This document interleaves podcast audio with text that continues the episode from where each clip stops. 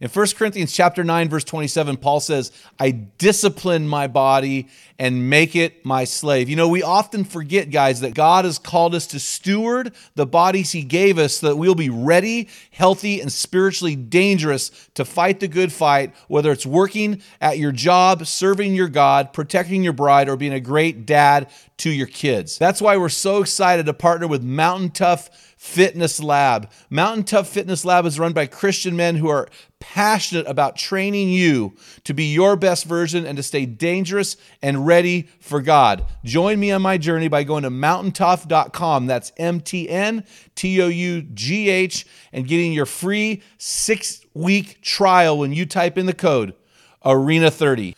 You won't be disappointed. Stay dangerous.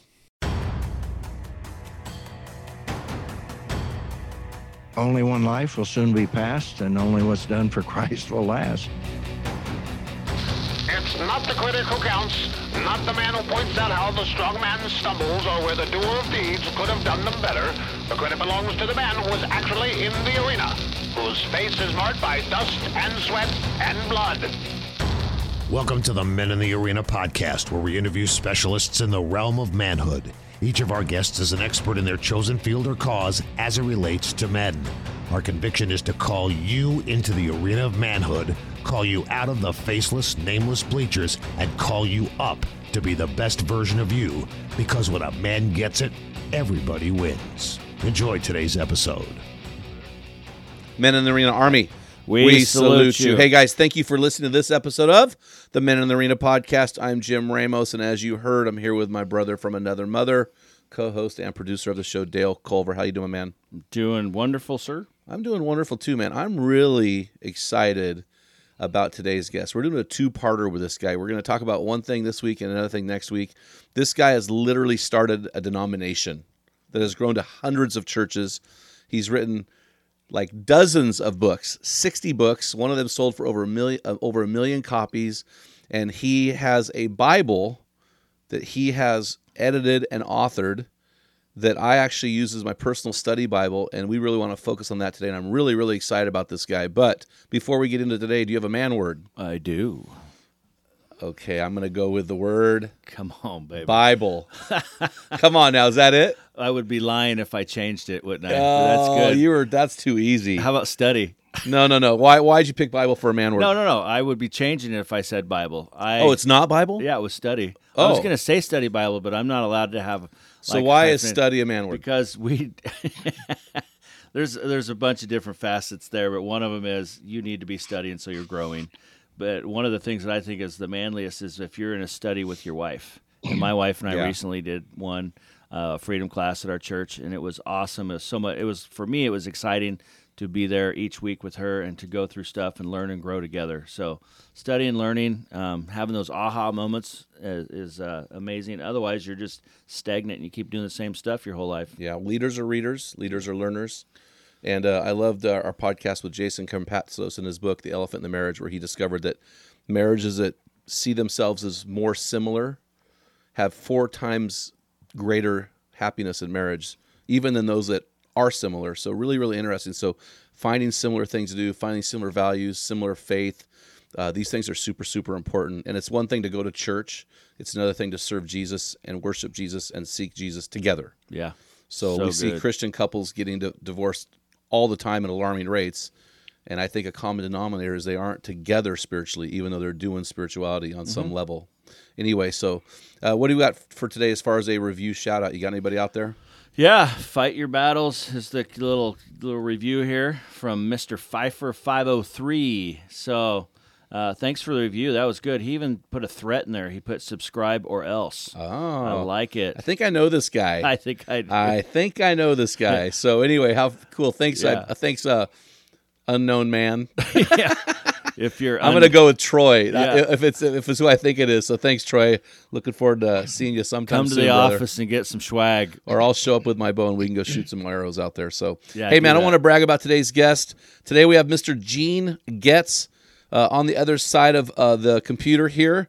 Gene is 87 years old. He lives in Plano, Texas, with his wife of 63 years, Elaine. Uh, so when Gene was in his younger days, he was a professor for 13 years at Moody Bible Institute, then for uh, eight years at Dallas Theological Seminary. Gene wrote Sharpening the Focus of the Church, which led to his launch of the original Fellowship Bible Church in 1972. And this started a movement that continues today in the form of hundreds, it's like well over 400 churches around the world. So that's really, really impressive. Gene's efforts also over the years have impacted the lives of literally millions of individuals. He's written more than 60 books. Most of them grew out of his experience as a pastor. And his book, The Measure of a Man, which we will be talking about next week, has sold over a million copies. It is a classic for men. You need to add it to your library. It is still in print after over 40 years. And more than 10 years ago, Gene retired as senior pastor but was not done yet. He took on the Bible project known as a Life Essentials Study Life Essentials Study Bible, and its unique format includes 1500 videos on principles to live by, mm. and you can access those through a QR code. And I've been doing that for the last 4 months, and I have found that this is like the ultimate man Bible. I'm really excited to bring our new friend on today. Gene, good morning. Welcome. Well, good morning to you. Excuse me. It is good morning. Yeah, that's great. Clear out, clear out the pipes here. How's the weather down there in Plano? Uh, a little cloudy today. We've had a lot of rain. Oh, but, yeah. Uh, we're doing okay. Have you had the humidity happen yet? Ah, yes, yes, yes, we have. That's well, hey, Dallas, Texas. Oh yeah. Well, hey, we're gonna throw you right into our rapid fire round. Are you ready for this, sir? I Hopefully. Okay. Well, hey, at 87, I think you've got more going on than a lot of 47 year olds. So uh, here we go. I'm calling this the author's round. So I'm going to ask you questions that have to do with being an author. And after writing your own, like, you don't, it's writing your own. I have a hard time saying your own Bible because I realize you didn't wrote write the Bible, but but you you are the editor and you created a study Bible with your name on it. So really really impressive. So after doing that plus 60 books, I think you can handle this. First question: if your wife wrote a book about her life being married to you, what would it be called? Whoa, that's an interesting question. What it would be called? I, I don't think it would necessarily be the measure of a man because she's too humble to do that and she wouldn't want to embarrass me. Uh, I would say life is exciting. Life is exciting. Oh, that's cool. Well, hey, Gene, what insecurities surface when you write? Oh, wanting to express it accurately, um, wanting to do a good job. You know, it's funny. I was at church Sunday and I had a guy come up to me, and when I had first mentioned I, I had met you, I ha- I really ha- didn't know much about you before. And this guy said to me, "You know, Gene Getz." He goes through all of your study books wow. with people. And he's in a study book right now with a man. And I was like, Gene has study books? he's like, yeah, yeah, you can't right. believe it. So he's really excited. So, uh, so hey, here's one for you. When you look back on the books you've written and you look back on the books you've read, if what is one of your all-time favorite quotes? It doesn't have to be yours; it can be somebody else's. But do you have an all-time favorite quote? You know, I I really don't. Uh, well, yeah, I do. Trust in the Lord with all your heart, and don't lean on your own understanding. That comes from a great book. Yeah, from well, you Solomon. Know, well, you know, In In-N-Out Burger loves that book as well. They put that on the bottom of all of their uh, soda cups. Proverbs three, five, right. and six. So, uh, right. uh, no, that, those I, are. By the way, those are my life verses. Uh, when I became a believer at age 16, those verses I wrote in the beginning, uh, in the front of my Bible, and I also wrote, "Only one life will soon be passed, and only what's done for Christ will last." I never have heard the source of that quote. John Maxwell has quoted that a lot as well. Do you know the source of that quote? I do not know. Nobody seems it's to not, know. It's not a Bible verse, obviously, yeah. but it sure is reflective of Scripture. Very, very powerful verse indeed. So, or past uh, quote indeed for sure. Yeah, my life verse. It's funny how we can read the Bible over and over and over again over the course of a lifetime, and we still have these simple passages that the Holy Spirit has wrote over the of humanity. Mine is John 10 10. I have come yeah. that you may have life and have it to the full. It's just simple. Right. That's great. Simple. So, uh, what's your, besides books you've written and besides books of the Bible, what is your all time favorite book? I would say Discipline by Grace by John Strombeck. He wrote it a long time ago, but it's based on um, Titus chapter 2 that the grace of God teaches us, disciplines us to live a godly life. And he goes on to explain the nature of, of that godly life. It's really taking uh, Titus 2, I think, beginning in verse 11, going on through about verse 16 uh, and that was very meaningful to me because I, I grew up in a, a, very legalistic background. I grew up in a situation where uh, I didn't understand grace, uh, didn't understand uh, what that meant. And uh, you'll be interested in this, by the way. Uh, I'm elaborating. Is that okay? Oh, yeah, for sure. yeah. yeah. My dad, way back in the 30s, on a farm, Indiana, and we were in a religious sect that didn't understand grace didn't teach grace, very works oriented, and he heard a voice coming from Chicago on an old battery operated radio. It was Dr. Harry Ironsides, and he spoke about grace and how you're saved by grace. And that was the beginning of his journey back in the 30s, actually in the 20s, probably, which impacted my life. But even then, coming out of this religious system, I didn't really understand the assurance of my salvation until I was a student at Moody Bible Institute. And then following understanding grace through reading the book of Romans, I remember as clear as crystal sitting at my desk, asking myself as I'm reading Romans in my devotions, when was Abraham saved? Before he was circumcised? Yeah. Before the law was given? 400 years before. When was he saved? When he believed God and God counted him for righteousness. Mm-hmm. And then I went right on into Romans 8, where nothing can separate me from the love of God. But I still was struggling with this religious works thing. But, you know, how do I keep myself saved? Mm-hmm. Uh, or how do I, what, what's the motivation for being holy? And that's when I got John Strombeck's book disciplined by grace. In other words, when we understand grace, that's the motivator for living a godly life. Well, and I really liked your uh, your your uh, life essentials video on Ephesians chapter two because you addressed grace, and it's exactly right. what I've always believed, and I really do appreciate it. Isn't it interesting? So here I am talking to Eugene. You know, uh, you're uh, getting you know you're a couple years away from ninety, and you're going back and you're reflecting on your dad's faith we just celebrated Father's Day, and uh, one of our phrases here is when a man gets it, everyone wins. Isn't it interesting how our faith and our journey and a lot of things we think about life are so guided by our fathers? Oh, absolutely. It just right. And he was, you know, he graduated, well, the sixth grade. He never went beyond the sixth grade. Couldn't speak good English. His German was worse. Uh, but he loved the Lord. And once he understood grace, wow, it, it was just a freeing experience for him and uh, impacted my life. You, here's a question that's off script. And I, I think I actually, actually, this was on one of your videos. Do you think that we are struggling in our modern culture to teach a gospel of cheap grace? Do you see yeah, that as a problem so. today? Yeah, I, I think so. I, I um, easy believe believism. Yeah. Oh, that's what word. you called it. Yep.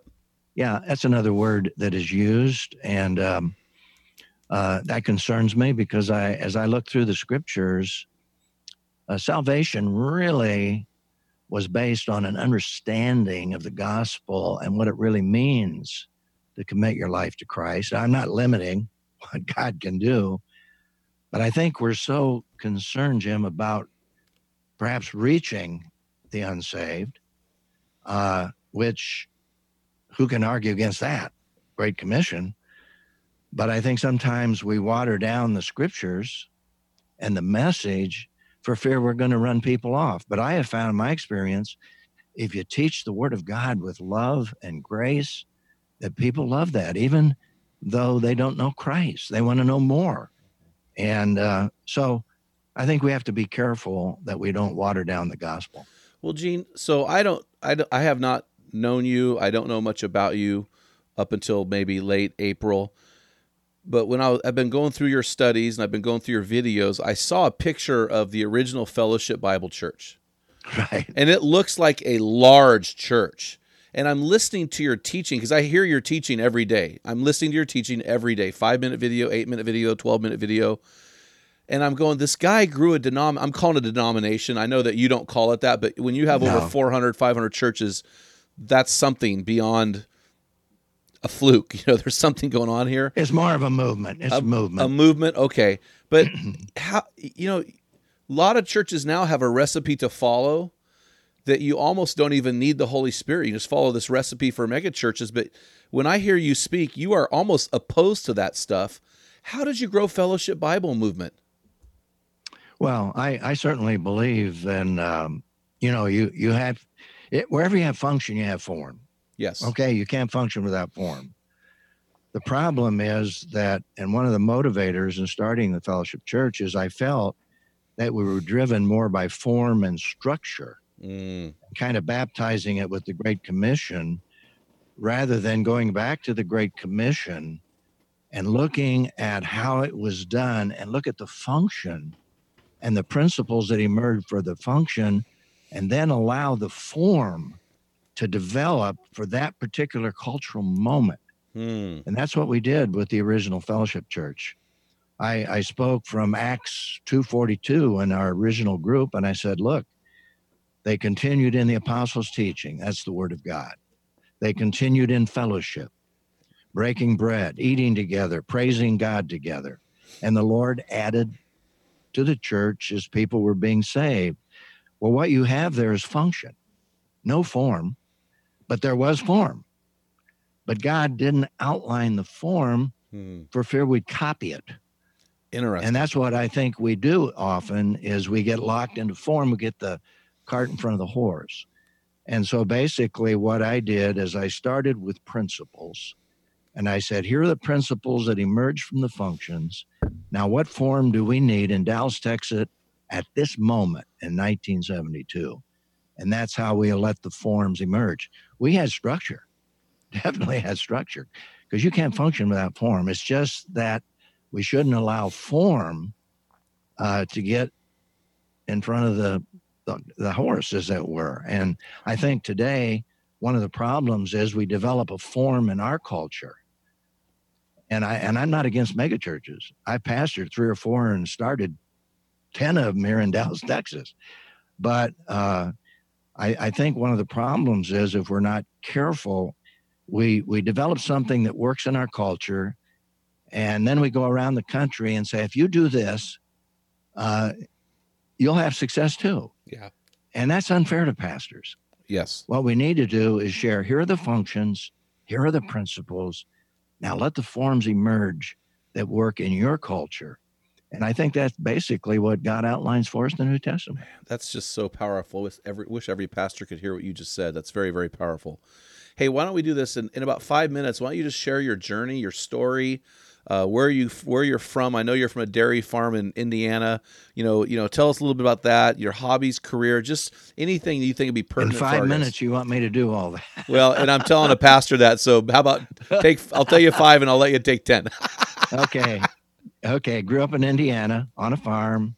Um, no electricity, no indoor plumbing uh, until I was six years old. But that's when my dad really began to understand the gospel, uh, impacted me. We moved to another part of the, of the area, and I began to listen to uh, a radio station coming out of Moody Bible Institute in Chicago. Um, it was a children's program. When I was eight years old, uh, I responded and and put my faith in Christ. I don't think I'm not sure I was saved at that moment, but I know I was saved when I was 16. That's when I drove the stake in the ground. Hmm. Was listening to the radio, heard students from Moody on radio talking about their ministry, what they're doing, their goals, and I thought, you know, I need to go to Moody and learn something. And remember now, I'm still in this sect that was anti-education Oh. literally anti-education Oh, whoa. and uh, and they certainly were anti-training ministers you just got up and spoke and let the spirit speak and I was listening to some of the stuff coming out of their mouths, and I, I knew that wasn't accurate. I mean, something was wrong. But anyway, didn't have the assurance of my salvation yet, but I got that at Moody. Uh, went to Montana. I was on radio there. I was involved in music with a radio quartet in Montana for two years. Um, the Montana Gospel Crusade. Finished my college, came back to Wheaton College, got my master's, got an invitation to teach at Moody. Believe it or not, I can't believe it. I was I was uh, 23 years old, and I think I have the record of being the youngest uh, faculty member at Moody Bible Institute. I was teaching students my age, some were older. I was there um, actually for 13 years. Then I received a, a call from uh, Dr. Howard Hendricks, Prof. Hendricks. Oh wow! come. Yeah. Wow! Howie and I were were great friends and uh, ministered together. And Howie called me and said, "Gene, I want you to be my associate at Dallas Seminary. You come on down here, and uh, I'm going on sabbatical. And uh, then in a year, I'll come back, and you'll be my associate. But in the meantime, you'll take over the department." And uh, so I hit the campus in 1968, which, by the way, Jim was right in the middle of that anti-institutional movement. Uh, you Mhm. know, marching on Washington, make love, not war, Mhm. free speech movement, um, anti just about everything. And that's when I got questions from the students as to um, who were influenced by this. Some of them were just converted off the college campus through Crusade, which was wonderful. But they came to Dallas Seminary after graduating UCLA or whatever, didn't know Genesis from Revelation. All they knew is the four spiritual laws and the, you know, and the Holy Spirit booklet, which Yep. is fine. But I remember one of these guys said, Gene, maybe God's going to bypass the church and use something else. Well, I, I knew God's not going to bypass the church. Yeah. Jesus said the gates of hell will not prevail against it. But what happened was I realized, Jim, and this is something changed my life. I realized I hadn't prepared that course to answer their questions. So I came, this is the middle of the semester. I came to the uh, class, about a 200 guys in two classes. And I said, guys, throw away the syllabus, throw it in the trash can. We're going to go back to these syllabus. This was on a Thursday. We're going to back to the Great Commission and then go through the book of Acts and see how what God intended the church to be. Thir- Tuesday, I was going to meet. What am I going to do? So I went to the seminary all day Saturday, all day Sunday, took the Great Commission, started taking notes. How did they make it? Read through the epistles, read through the whole New Testament from the Great Commission on. And I had eight, uh, about 28 pages, single spaced of notes. I took it to the class on Tuesday and I said, guys, here what I, here's what I did on the weekend. Take it and look at it. And that was the beginning of about a two or three year process where I wrote a book I didn't plan to write, Sharpening the Focus. Started church, never planned to start, First Fellowship Bible Church. And then uh, became a pastor after having been a professor for 20 years. And uh, that I hadn't planned to do. And that was the beginning then of really my writing career in terms of the books that I've written since then. Retired 15 years ago, got a call from Broadman Holman, totally unexpected. Gene, would you take our new translation and do a Principles to Live by Study Bible from Genesis to Revelation? you can do it in a couple of years with everything you've written. I thought, well, I'm passing my baton as a senior pastor. I bought into it. Hello, seven years later, after literally four days a week for seven years. My wife says five days a week, Gene. I actually uh, finished that project, which you've talked about, the Life Essential Study Bible. So uh, that has opened up a whole new, the last 15 years, a whole new arena of ministry. And once it came off the press, as you know, those videos were available anywhere in the world. Yeah. And so God is enabling. We just, this last week, we sent, we just shipped 200 Bibles to pastors in India. And we pay for them, we ship them. That's our purpose. For every Bible we sell, we give one away. And, um, and God's just opened up doors like you wouldn't believe. They're building a Life Essentials Training Center right as we speak in, uh, in Africa and Uganda just to train pastors and how to use this Bible. They've had no training. Yeah, yeah. Yeah, they've had, and for them, it's a seminary in a box. So, anyway, period. Wow. Well, you know, that's you, you know these uh, underdeveloped nations need help so badly. With our organization, we send any of our curriculum resources to any missionaries or underdeveloped nations for free. We just want to get them in their hands. We don't want money to be an issue, and so I appreciate that with you. And and also what what people will learn again uh, later on in the podcast. We've actually partnered with you. The Men in the Arena has partnered with the Life Essentials Study Bible, and uh, we're do- offering some cool stuff for our guys. So I thank you about that. I thank you uh, for Wow. doing that. So hey, man, you are. I mean, I I know you hear this a lot, but you're you're an anomaly. You're 87 years old. You're traveling around the world speaking. Uh, I met you in Albany, New York this year, and it was funny because here's you know what 900, 1,000 guys, and I'm keynoting this event, and people are like, "What was the cool thing about keynoting this event?" And I go, "This guy named Gene Getz came up to me on Friday night and just randomly prayed for me. He didn't even know who I was." and I'm getting mic'd up to speak on the next morning, and he comes up and prays again. I go, honestly, that was the highlight of my event. That this guy who I've never met before was directed by the Holy Spirit to pray for me, and uh, gave me his Bible, and man, it was wonderful. So you know, you, you would think I'd be Thank you. bragging about the event, but I'm telling people Whoa. about Gene Getz uh, uh, listening Thanks to the Holy Spirit. that moment. That, that was that was a great time. I was like, why did that guy come and pray with me? So, you know, you're 87 years old. So what what motivates you, Gene? You should be retired. You tried to retire, you couldn't retire. What what what what is your what what motivates you to stay white hot for Jesus and for ministry? Well, um, only one life will soon be passed, and only what's done for Christ will last. Mm. Um, that's a very meaningful thing to me. And I was meditating too. You you mentioned Philippians, and I don't know if you got to chapter four. And I've just been thinking about what Paul said to the Philippians. He said, and they had sent him a gift. He was in prison, and he said, "It's not the gift." He said, "I'm building your bank account in heaven." and that just impressed me. He used uh, actually a, an accounting metaphor. I'm building your bank account in heaven, and I thought, wow, uh, that motivates me. People who donate, people who give, just think of being able to build their bank account in heaven, their rewards in heaven. But the bottom line is, what are we going to do with those crowns? According to Revelation, we'll spend eternity laying them at the feet of Jesus Yeah. and uh, that's that's very motivating to me. Well, you know, it's interesting. Well, and and one Yeah. other thing, to whom the Lord has given much, He expects much. Yeah. And uh, God just given me opportunities, has opened doors. You know, for a guy that comes off the farm in Indiana, I flunked a composition exam entering Moody. I couldn't even finish a sentence. I've come to Moody because, and I had to take remedial composition. My English was bad. I was saying, uh, "We done it." I, my dad always said, "We we was," and I had to study, uh, make up for my grammar. And then a guy believed in me, Jim. A guy at Moody, a professor, saw potential in me and said, "Gene, you have ability." Uh, He believed in me when I didn't believe in myself Mm, and he said something. He said, Someday I want you to come back and teach at this institution with me. That went in one ear and out the other, but he never left me alone. And after I graduated Moody, went on for more education.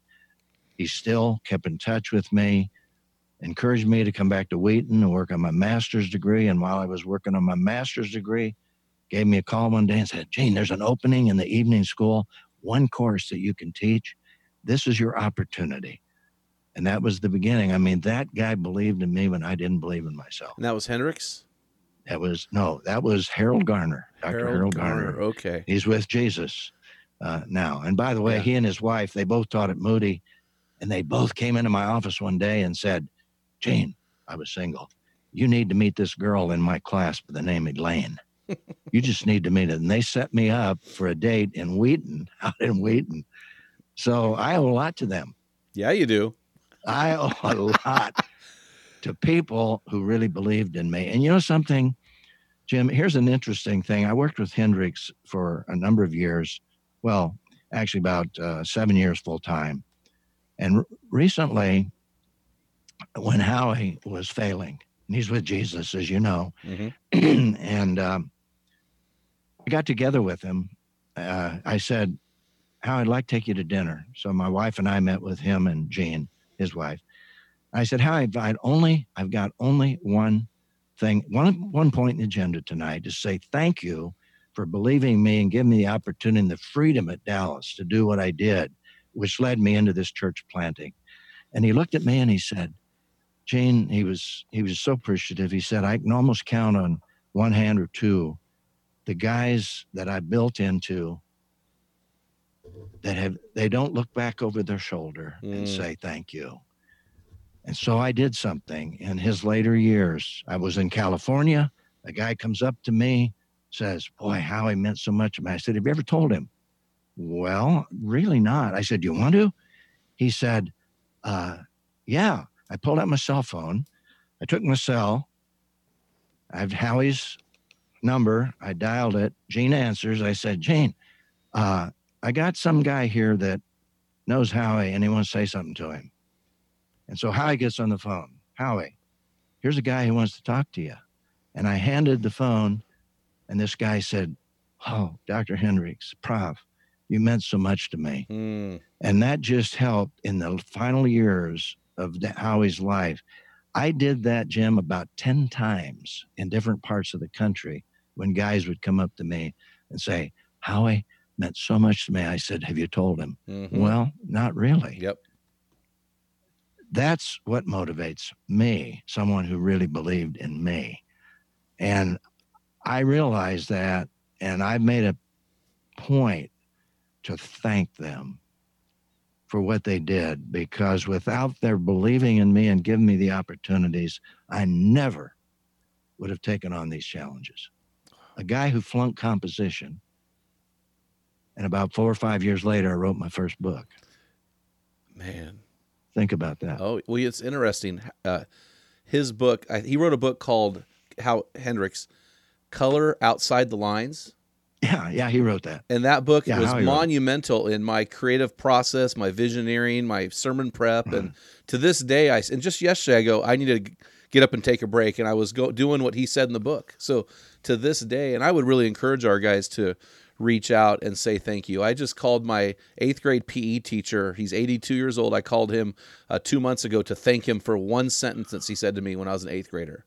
Whoa, I bet it blew him away. Yeah, he said it made his day. I'd like to think at least made his week. So Oh, well, he that's what he meant. Yeah. And That's so really important. And so you know it's really interesting, Gene. I've had to learn how to speak English because I too, as you as you yourself said, I was great at speaking redneck. and so, eh, but you know what's really interesting when I when you I had to learn tone. You had to learn tone. yeah, exactly. Yeah, you're right. Get, get that. Yeah, stop extending those consonants. But you know, it's really interesting when I listen to you teach on in your Life Essentials Bible in your one of your 1500 videos. I was expecting something. Uh, I don't want to say deeper, I, more intellectual, but your teaching style is so simple. And in your book, The Measure of a Man, it's so simple. It's it's profound how simple it is.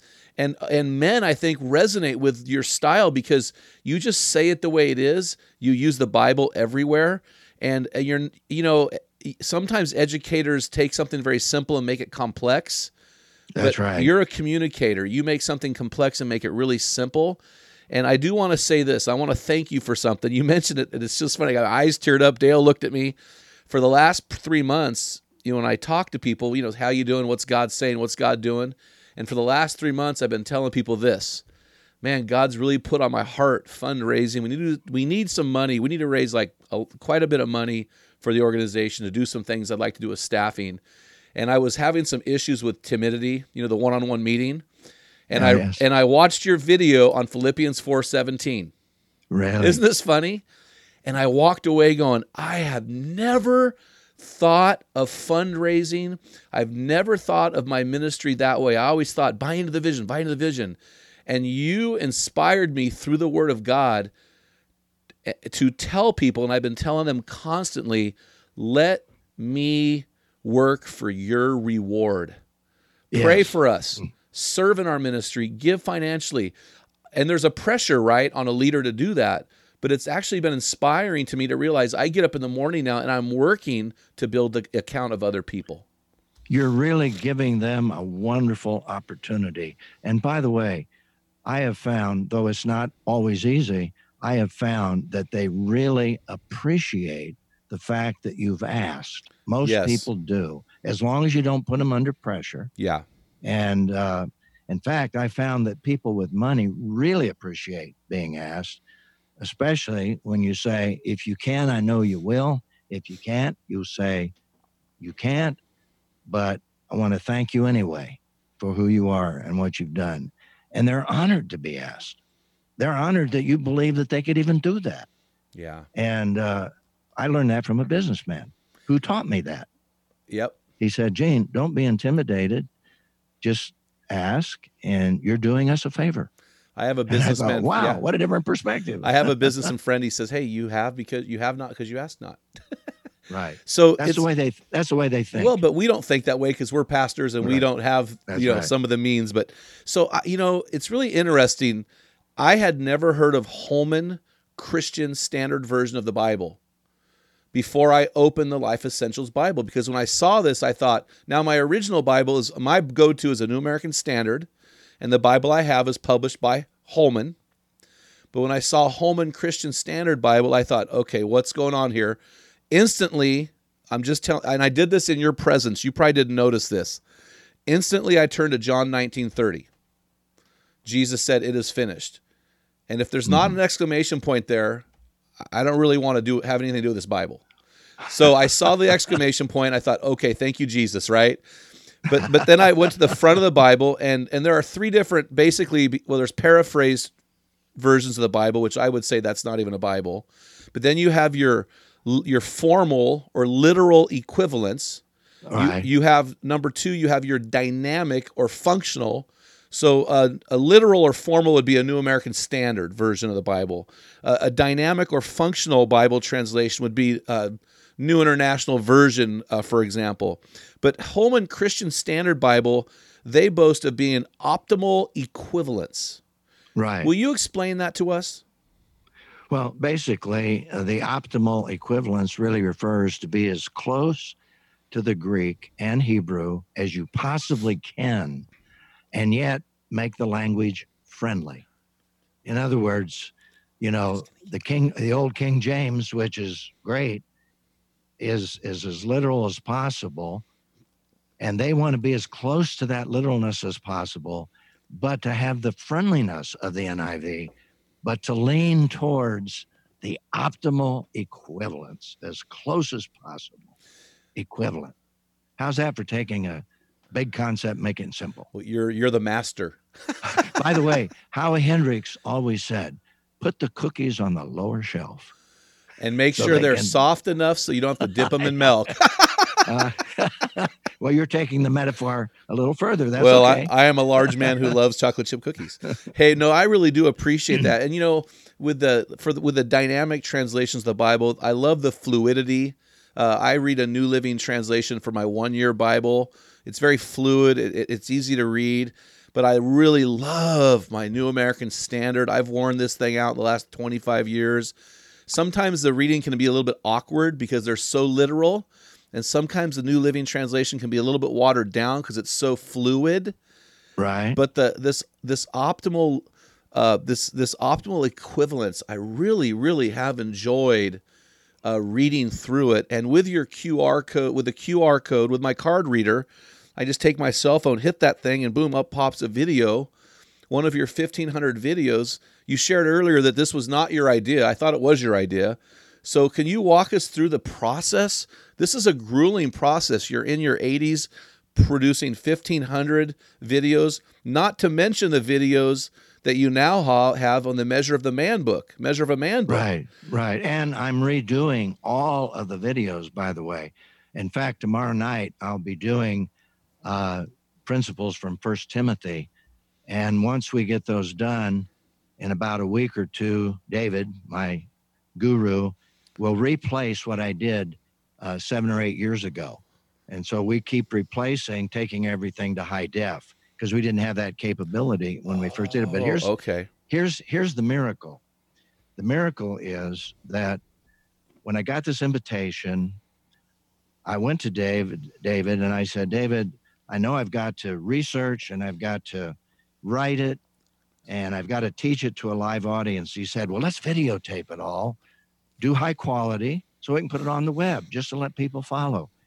Well, here's the miracle, Jim. We did not realize the Bible.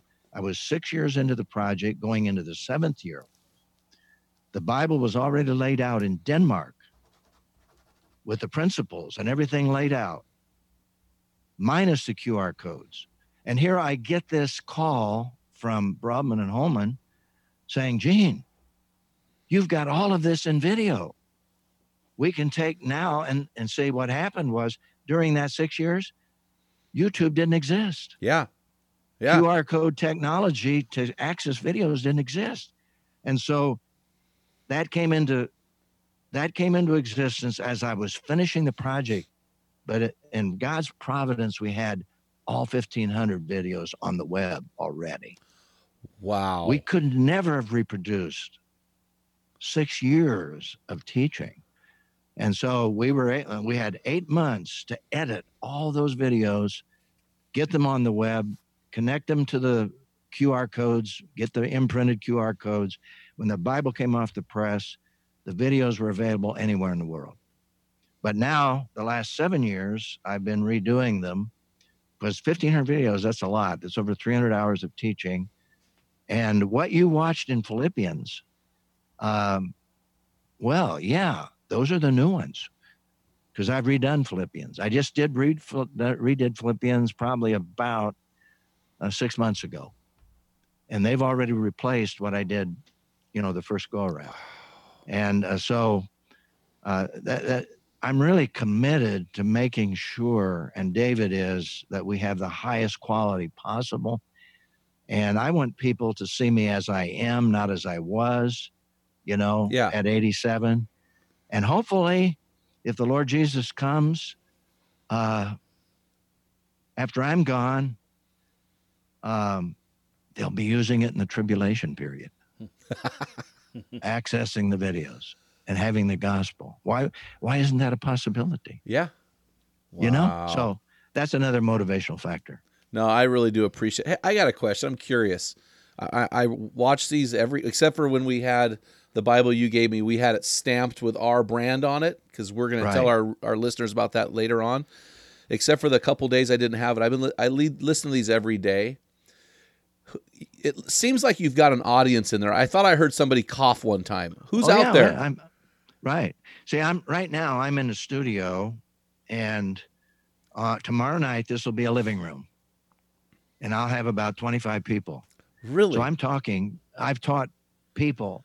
I the first go around, Jim. I had people who stayed with me for seven years, seven years, and this second go around, I've got people that have been with me since the beginning, and some of them go back to the first seven years.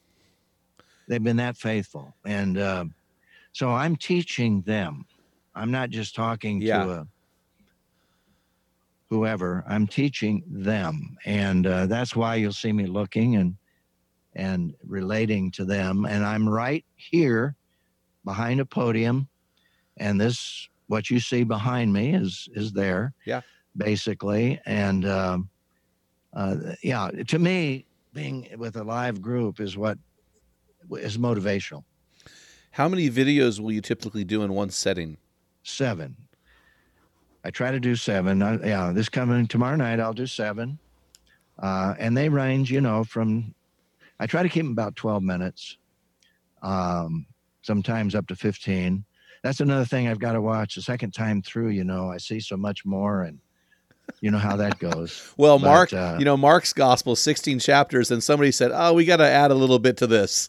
And then we have Yeah. Matthew and Luke. You know? and then Yeah. John said, Wait, we need to add a whole different thing over here. Right. So, so well, you know, I tell people too when I speak and uh, on using the the videos, they can sit in their living room and they can connect it to the big screen TV for a small group. And I said you can pick any part of what I say, just you know, or use the whole video. And uh, I said the good thing about it is that uh, you can turn me off anytime you want. So- Oh, so I, I in one of your videos you alluded to Elaine being in the room. Is she there? Yeah, she sits right right over there to my right. So yeah. how, Sh- uh, you know what? I think in the last 14 years when I've taught these, and I don't do it every week, obviously, but in the last 14 years, I think she has missed two or three sessions. Wow. She has been there to support me. And when she hasn't, she's been sick.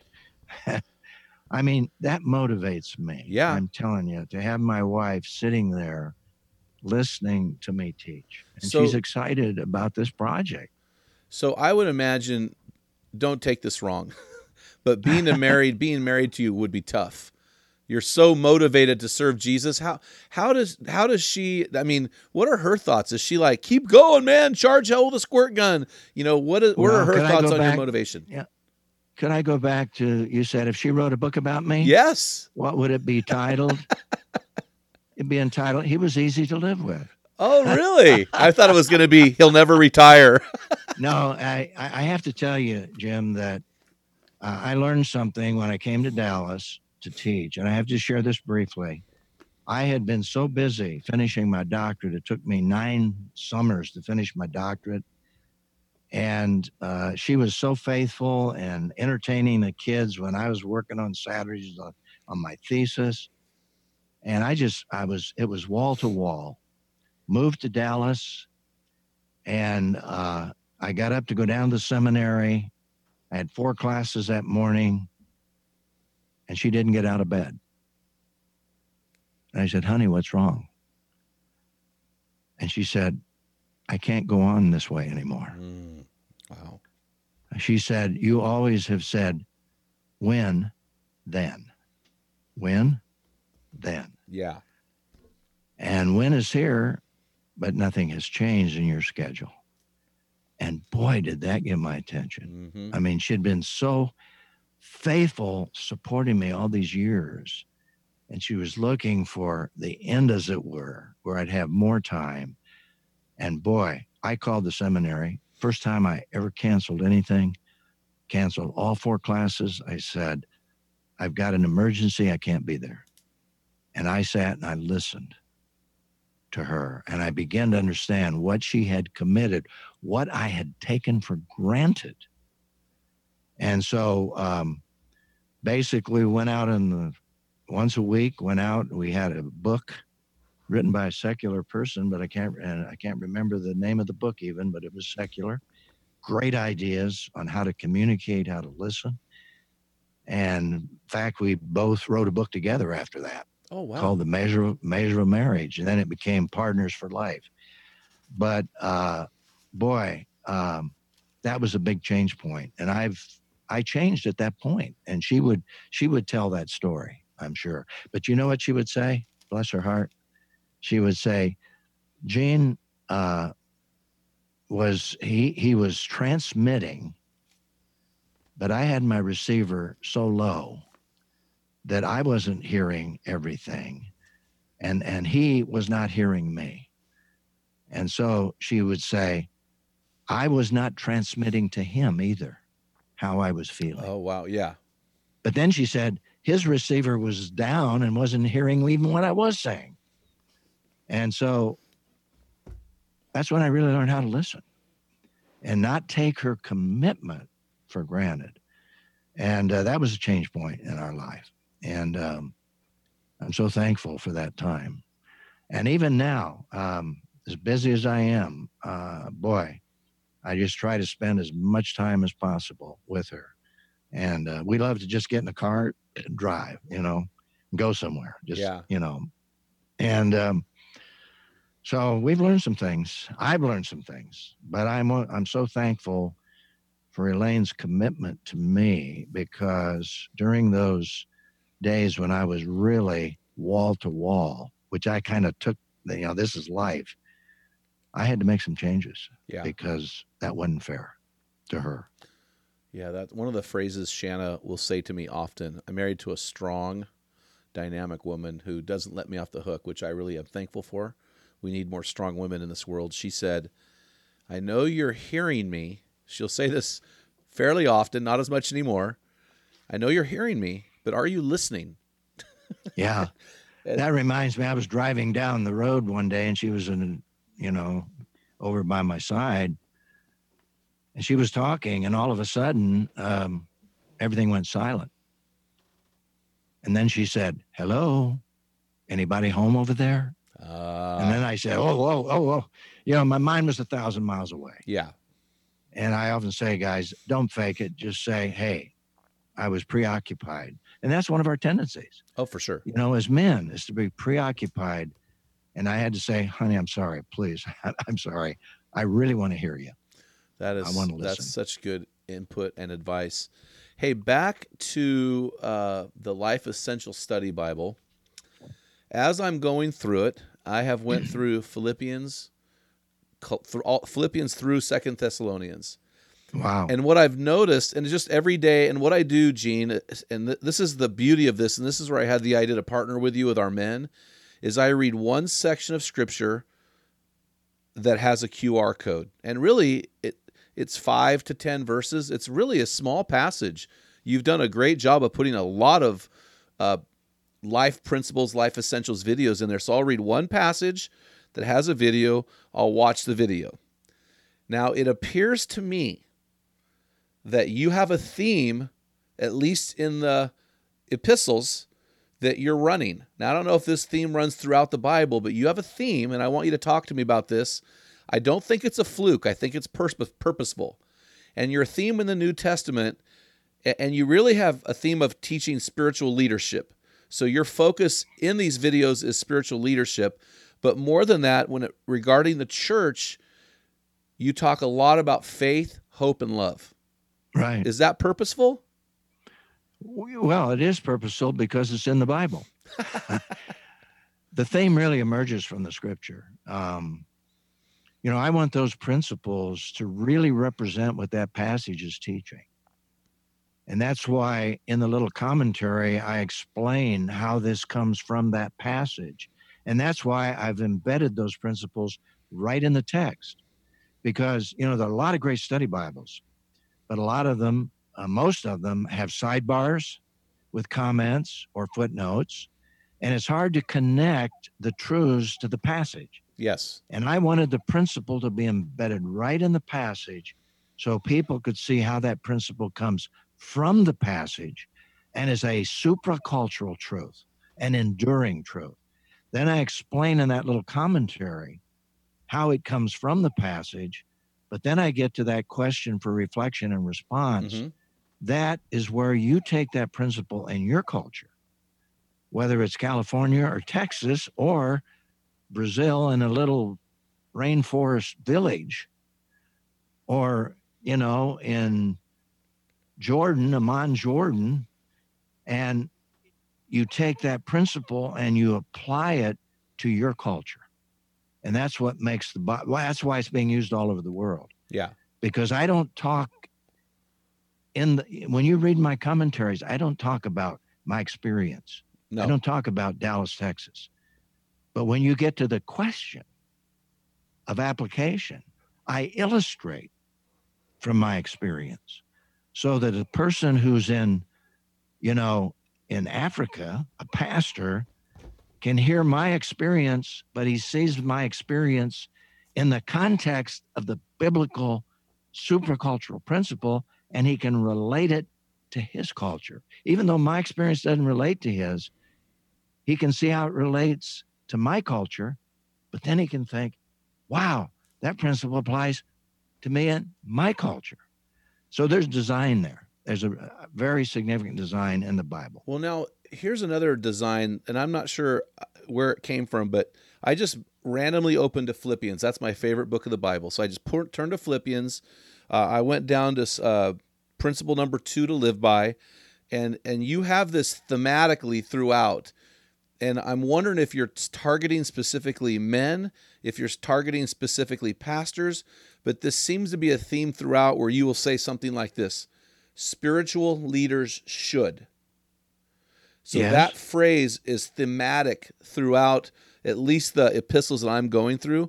Was that You know, on it's a great, purpose? obser- great observation, but I think probably uh, that happens in the um, the epistles that were written, the pastorals and the the prison epistles, particularly. And that's where I've been. Yeah, and I, I think that would be a focus because I think it emerges from the passage. But I think if you go back uh, into all 1500, you'll see pretty much of a balance to the whole body Okay. as well as the leadership. Uh, that's an interesting observation because um, maybe that's a subjective element I wasn't even aware of. Well, But- to me- I, yeah, To me, when I read it, I Yeah. thought this Bible was written for men because you you use that a lot. Spiritual leaders, even in the prison epistles, where he's not necessarily addressing leadership model Mhm. principles. And so I thought it was really interesting, which yeah. which is why that I'm so intrigued by this. Will you do me a favor here and just give us a, a little rundown? I mean, I know how I use the Bible, and I use it every day, which for a pastor means, you know, five days a week. and Right. So, and so I use it, you know, every day of the week, usually four to four to six times a week. How should somebody, if a guy goes online and buys this Bible, Life Essential Study Bible by Holman, Holman, what's the company? Holman Broadman? Broadman Holman. Broadman Holman. If I buy this Bible, take it home, you as the author and editor, how should I use it? Well, there there are a lot of possibilities. One is you could use it with your wife. Um, you could actually, uh, and there are various ways you could do that. You have an agreement uh, together where you both um, read the passage ahead of time, and then you sit down, you watch the video, and you read the question and discuss application. You can do it on your own. I have a businessman in McKinney, Texas, uh, runs a huge operation and he uses it at his desk. He can multitask. He's one of these guys. oh gosh. He's gone through my whole Bible, watching the videos. Wow. That's the way he uses it. Um, uh, you know, what I really suggest though is for guys is to get maybe once a week meet with a guy, and you know at uh, Starbucks or somewhere, and uh, go through the principles. Watch the video. Maybe agree to watch the videos ahead of time, or watch them right there. If it's a quiet booth, uh, there's just so many ways that it's it's applicable. And uh, and by the way, I'm just going back to what you thought. I'm really processing. I would hope that somebody who reads those principles might say, you know, Gene, I think you were talking to me. I'm not a pastor. yeah, for I'm sure. not a spiritual leader. I'm a member of the body. And you just said something to me. I I want to think about that. That- That's an interesting observation you just made. Well, and we're focusing on men, and most of our men are, we call them men in the arena. They're men who are in the stress bubble. They're raising kids. They're married. They're they're doing the thing, man. And and one of the things that they are learning, and one of the things that is very difficult, I think, in the church, is to address spiritual leadership and what that looks like. And Right. so I see that throughout your your uh, your Bible here, and I love it. And what I love about your Bible, uh, there's a couple things I love. I love the tabs, easy to find if guys don't have the the books of the Bible memorized. But I love the fact that in the back you have a pretty extensive concordance.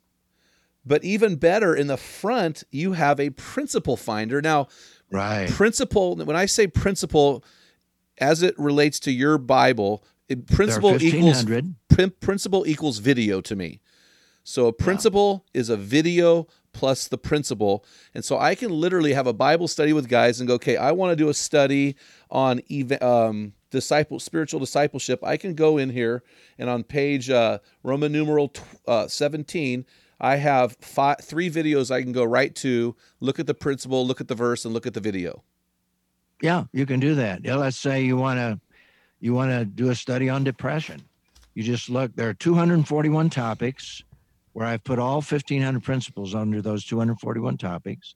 If you went to depression, for example, you would see three principles that relate to Elijah's depression, three that relate to David's depression, one I believe that uh, relates to Jeremiah's depression, and you could have a study there on seven videos, seven principles on depression.